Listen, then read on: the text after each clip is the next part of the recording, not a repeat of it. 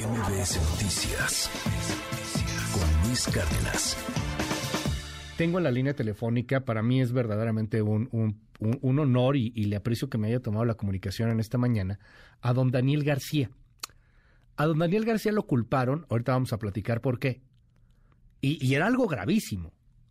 Pasó años y años y años en la cárcel sin una sentencia. Ahorita acaba de salir de la cárcel sin haber sido sentenciado, sin que sea culpable. Tiene de hecho eh, pues restricciones para movilidad, para, para que se pueda mover dentro de la ley, ¿no? Este, porque aún así sigue siendo un presunto culpable. Aquí la presunción de inocencia no aplica. Don Daniel, un gusto poder saludarlo. Gracias por tomarme la llamada. ¿Cómo está? Muy bien, este Luis, con el gusto también de saludarse. Oiga, ¿qué le pasó? Eh, ¿Cuánto tiempo estuvo usted en la cárcel? Estuve 17 años, 6 meses, un día. ¿Por qué? ¿De qué lo acusaron? A, mí me acusaron de, ser el autor material del homicidio de una regidora del municipio de Atizapán, de Zaragoza, hace 20 años. Y... Junto con el presidente municipal de entonces. ¿Y en qué se basaban para decir eso? ¿Usted trabajaba en el gobierno, era amigo del presidente, conocía a la, a la Hoyo a la, a, la, a la regidora asesinada? Sí, sí, la conocía y no trabajaba. eh, en aquel entonces eh, se le ocurrió al, al, entonces gobernador Arturo Montiel eh, generar una campaña de propaganda encarcelando a presidentes municipales y a diputados locales de oposición a fin de, posicionarse como el gran justiciero. Hay que recordar que su frase eh, de campaña fue precisamente que los derechos humanos no eran para, para las ratas, decía. Y eh, eso eh, provocó que la, la joya de, de, su campaña, de su propaganda, fuera Tizapán. Y entonces, este, junto con Alfonso Navarrete, generó una versión de que la regidora era perseguidora del alcalde en contra de actos de corrupción. Y eso eh, le dio pie a acusarnos al presidente municipal y a mí, que era yo muy cercano a él, de, del homicidio intelectual de esta muchacha. Y, y pues eh, eh, eso le exigió, ah, esa propaganda le exigió fabricar la culpabilidad y es una situación que aprovecha precisamente de estos temas, tanto del arraigo como de la prisión preventiva, para fabricarlo. Mientras estuvimos arraigados, eh, elaboraron las, los dos testimonios de gente que nunca apareció en el proceso.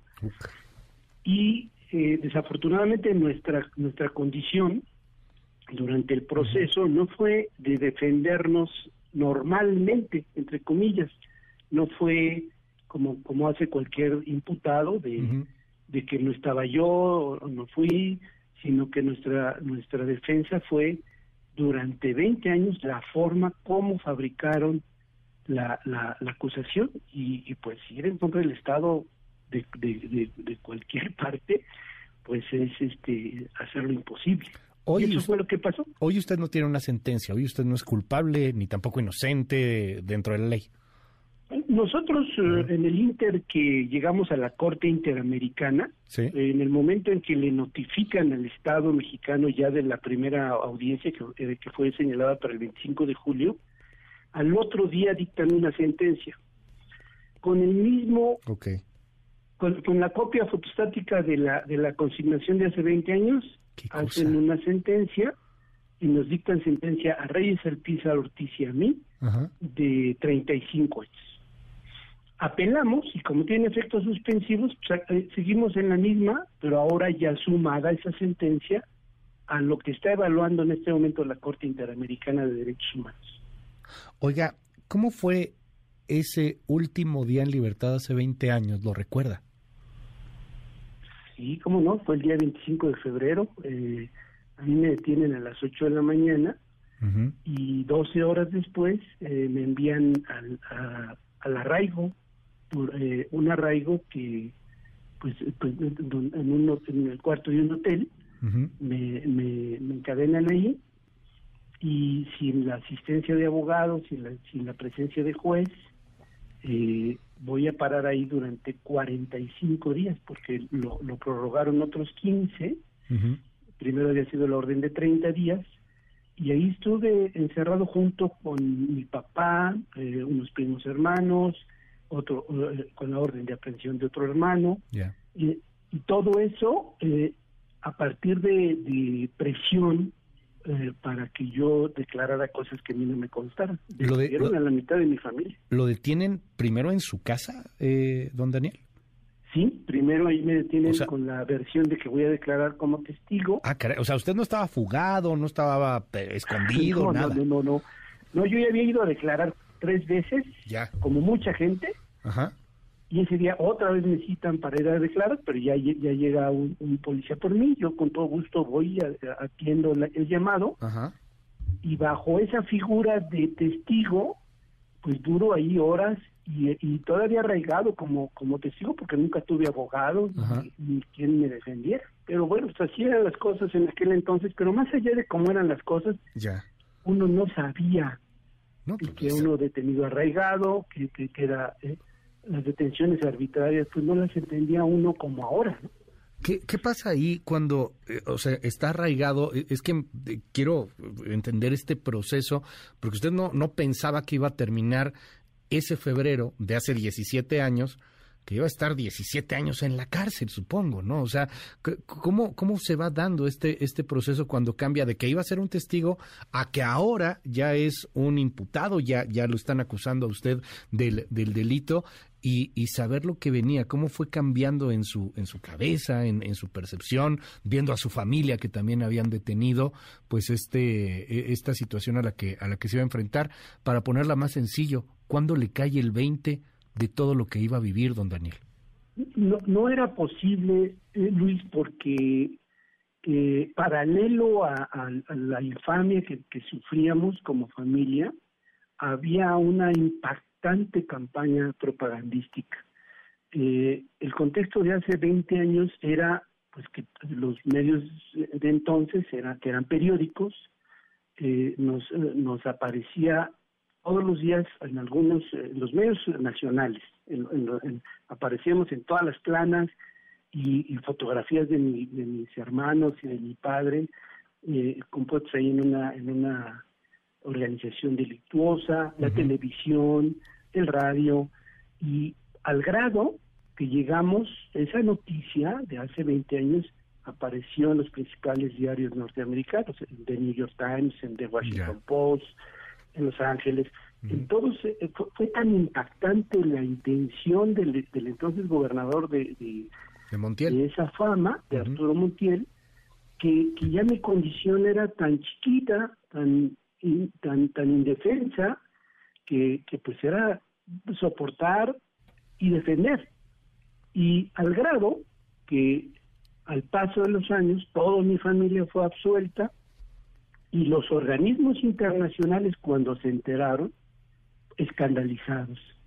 El grupo de trabajo de ONU de Ginebra de, detenciones arbitrarias, el grupo de trabajo sobre tortura, Amnistía Internacional, el, el, encargado de derechos humanos del alto comisionado de ONU y por supuesto la Comisión Interamericana cuando llega ya a, conocer de estas condiciones del arraigo y de la prisión preventiva igualmente nos, nos lleva excepcionalmente porque eso no es no es lo común de que alguien no haya terminado su proceso en cualquier país y llegue a la sede de la corte y de manera excepcional nos lleva escandalizado, como repito, de estos actos eh, sorprendidos. Hay, hay datos ahí en, lo que remite de, todo esto que le estoy comentando, sobre todo la fabricación de la tortura, del arraigo y de la prisión preventiva. ¿Cuánto tiempo estuvo su familia detenida también? O sea, me imagino que distintas etapas, distintos, distintos miembros de su familia, distintos tiempos. Todos estuvieron arraigados, unos fugados ante la perspectiva de ser detenidos.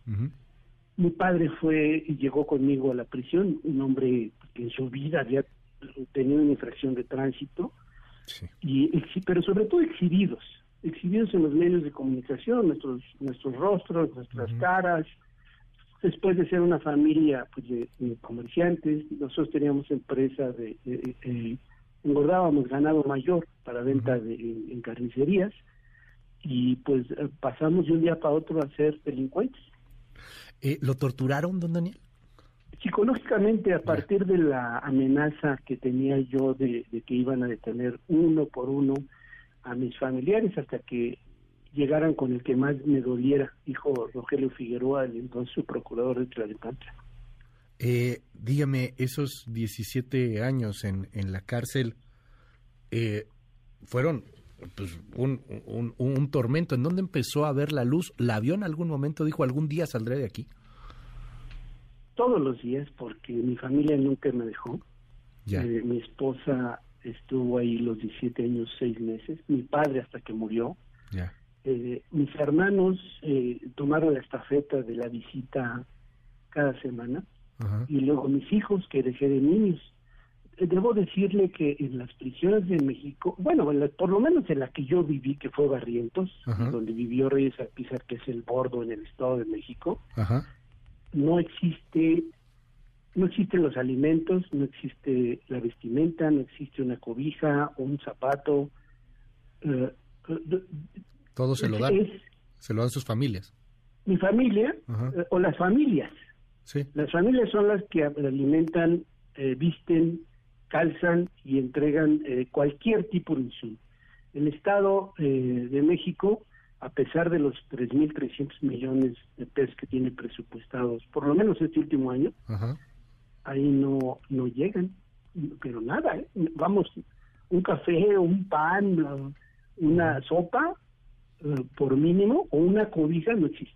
O sea, usted dependía 100% de su familia como cualquier preso en Barrientos como todos, sí, mi familia iba cada ocho días a pagar por meterme el alimento, a pagar para, para entrar a verme. ¿Cuánto, ¿Cuánto pagaban más o menos al mes una, una familia para estar más o menos eh, en, un, en un estado de supervivencia? O sea, estamos hablando de condiciones realmente muy, muy infrahumanas en algunas ocasiones, pero ¿cuánto le cuesta un preso vivir en Barrientos, por ejemplo?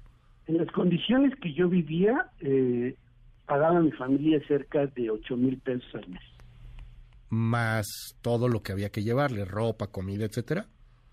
Eh, sí, sí, sí, sí, porque había que llevar, eh, no, no, porque como es una condición eh, como una pirámide, porque pues, a mí me tiene que llevar, si me iban a llevar, por ejemplo, ocho pedazos de cualquier cosa de carne, habría que llevar otros dos para... Sí, para repartir.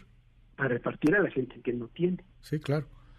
Y, y así con así la ropa y así los zapatos hasta que llega el zapato a, a, medio servir al que no tiene nada. Esa es la condición de la prisión. Déjeme preguntarle esto y, y, se, lo, se lo digo con el, con el corazón en la mano. ¿Aprendió, aprendió algo? ¿Reflexionó algo? Obviamente 17 años le, le robaron una cuarta parte de su vida probablemente, don Daniel. Sí, por supuesto. Yo me di a la tarea de, estudiar y de aprender. Este, yo, yo no soy abogado, y tenemos hoy en día junto con mis hijos eh, la, la, presunción de haber llegado a, a sede de Corte Interamericana de Derechos Humanos a partir de, del conocimiento que me di a la tarea de aprender ahí. Tiene usted un brazalete hoy, tengo entendido, ¿no? Una tobillera. Sí, sí, que me, me, me, impide eh, salir del Estado de México. No puede salir usted del Estado de México y, y, le, y le preguntaría, cuando, cuando se la queda. O sea, todavía, todavía viene otro proceso, ya está en libertad. Esto que está viviendo lo pudo haber vivido antes, ¿no? Entendemos llevar un proceso en libertad. ¿Cuándo tendría una sentencia definitiva? Bueno, eh, eh, enseguida de, la apelación que también está en manos del gobierno del Estado de México, está la posibilidad de, interponer un amparo directo en contra de sentencia y eh, esto ya, ya pasaría a manos de, autoridades federales. y, por eso le refería a la excepción, porque a pesar de ser un hombre procesado, sentenciado, todavía en, revisión, eh, nuestro, nuestra condición pues es excepcional porque ya está siendo revisada por la Corte. Por la Corte Interamericana, precisamente por la condición del arraigo y de la prisión preventiva oficiosa. Don Daniel, le aprecio mucho que me haya regalado estos minutos aquí en MBS y, finalmente, ¿a qué sabe la libertad, don Daniel? Mm, muy animado, estoy muy, muy animado, estoy de verdad, eh, con, con esta condición que estamos viviendo todos en México de, la eliminación de, figuras que han afectado a miles de familias, que hoy mismo afectan a más de 90 mil personas, a, cientos de, miles de, mexicanos que son familiares, que tienen la misma afectación, y pues en pro de, buscar eh, eh, y, de, y de ampliar cada día más el conocimiento de la gente que tenemos derechos y hay que pelear por ellos y, estoy de verdad muy animoso, muy animado con la idea de, impulsar estas cosas. Le aprecio mucho estos minutos, don Daniel, y, mil gracias. Muchas gracias a usted, don Luis. Estoy muy agradecido. MBS Noticias con Luis Cárdenas.